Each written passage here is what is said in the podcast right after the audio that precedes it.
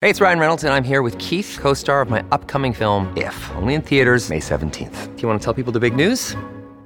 All right, I'll do it. Sign up now and you'll get unlimited for $15 a month in six months of Paramount Plus Essential Plan on us. Mintmobile.com slash switch. Upfront payment of $45 equivalent to $15 per month. Unlimited over 40 gigabytes per month. Face lower speeds. Videos at 480p. Active Mint customers by 531.24 get six months of Paramount Plus Essential Plan. Auto renews after six months. Offer ends May 31st, 2024. Separate Paramount Plus registration required. Terms and conditions apply if rated PG. So there's a lot of talk today when it comes to peace uh, in the Middle East. Hamas responding to the latest plan for a new ceasefire and a hostage release deal with Israel. Uh, the U.S. Secretary of State Antony Blinken is there again. Uh, he's meeting with Israeli leaders to discuss the plan today. I do believe that there is a very um, positive, powerful future that is possible that genuinely integrates Israel uh, into the region and addresses its most profound security needs uh, to be able to live in peace and, and, genuine security, and also answers the aspirations of the uh, Palestinian people. So, I mean, it, that that's the balance that needs to be struck, right? And if you followed this conflict over the years, as you know, um, the two-state solution has often been held up as that is the way that we get to a lasting permanent peace for the region. And, you know, today marks four months since Hamas carried out the terrorist attack of October 7th, which sparked what I think is by far the most severe round of violence in that region in decades. Um, four months now of pretty much relentless fighting. Um, and this, as we say, goes back years and years and years where peace has proven to be incredibly elusive. And as I say, the two state solution has always been talked about. It's never been achieved, though. You would think, at least I would, given where we are now and what's happening, the two state solution seems farther away than ever before. However, maybe it's not. Maybe it's actually closer than before. We're going to speak with Benjamin Case, a postdoctoral research scholar at the Center for Work and Democracy at Arizona State University. Benjamin, thanks so much for joining us. Uh, I appreciate your time. Thanks for having me. Um, okay, so let's just talk about the concept of a two state solution. I think it's pretty self explanatory. It's been around for a long time. Uh, what would it look like if we were ever able to achieve it?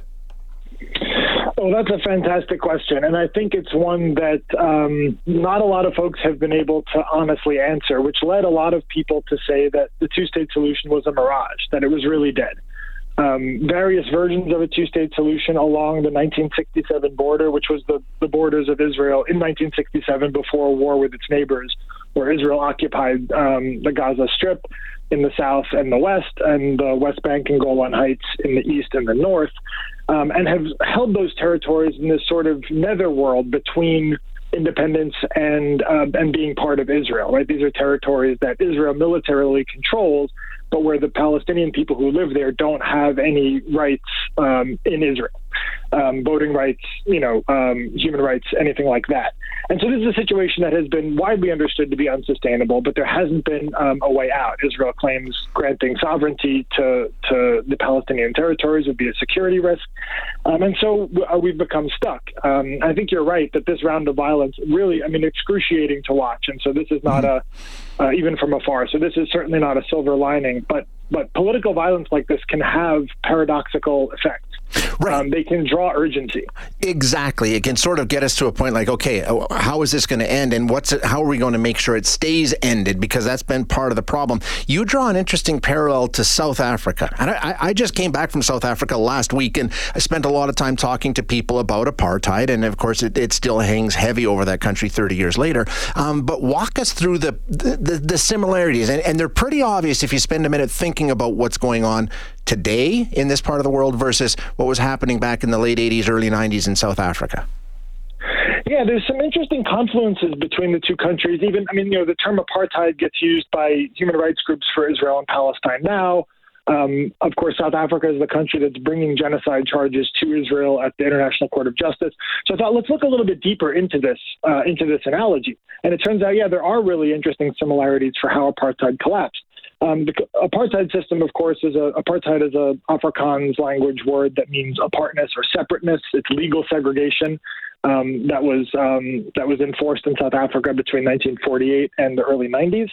Um, and the the collapse of apartheid is usually attributed to some combination of uh, you know, domestic resistance to, to social movements in South Africa to bring it down, and to the international boycott movement, which isolated South Africa. Um, both of those are absolutely true. But there's another factor that, that isn't talked about very much, um, which is what South Africa called their border war in uh, Namibia and Angola, which are next door to the west and the north of South Africa. Um, there was a there was a war that was sort of a low level uh, proxy war being fought in Namibia for for a number of years that South Africa was involved in. Um, there's a lot of history here. I don't want to take up too much time with it, but Southwest Africa had been a German colony uh, until the end of World War One, where it was occupied by British-controlled South Africa, and they maintained this occupation and they enforced their apartheid policies there um, and became involved in a war uh, against um, forces that were fighting for independence. That war spilled into Angola after they achieved independence from Portugal. That became a civil war. So South Africa just became more and more embroiled in these wars, trying to maintain its control. It took more and more resources. It became a proxy war for the for the Cold War. The United States came in to support um, South Africa politically and, and financially the Soviet Union was supporting independence uh, fighters in Angola and in Southwest Africa, which is now Namibia. Uh, Cuba actually, uh, in a really fascinating um, uh, historical episode, sent more than 30,000 troops and tanks to fight on the ground uh, in Angola. So it started spiraling out of control into a war that, that nobody wanted and nobody could sustain. Um, South Africa was doing a lot to try to insulate its white citizens in South Africa from what was going on. Mm-hmm. But as the war escalated, they had to mobilize um, tens of thousands of, of reserve troops. It became clear this this this was sustainable, and people started asking questions like, "What are we really doing here?" Um, there started to be protests among white South Africans, um, and uh, the the war kind of, as it came to a head, it forced the peace deal. South Africa withdrew its troops, um, and in that political crisis, there the prime minister lost the support of his own far right uh, party. He resigned. Um, that brought up a lot of other questions about the direction of South Africa. They started rolling back apartheid policies, and as we know, historically, you know, Nelson Mandela is released from prison. He wins the, the first democratic elections in 1994. So the war kind of brought to a head the system that was unsustainable, was unjust, um, uh, in a way that, that got people to ask much deeper questions um, about about what their country was doing, and, and resulted in really deep changes. And and you're so right in terms of the similarities, the war, the international pressure that is now mounting as this has to end, and we need to come up with a sustainable solution. And there is that same internal pressure that you mentioned. Netanyahu is facing that as well. He's having a hard time holding things together within Israel, right?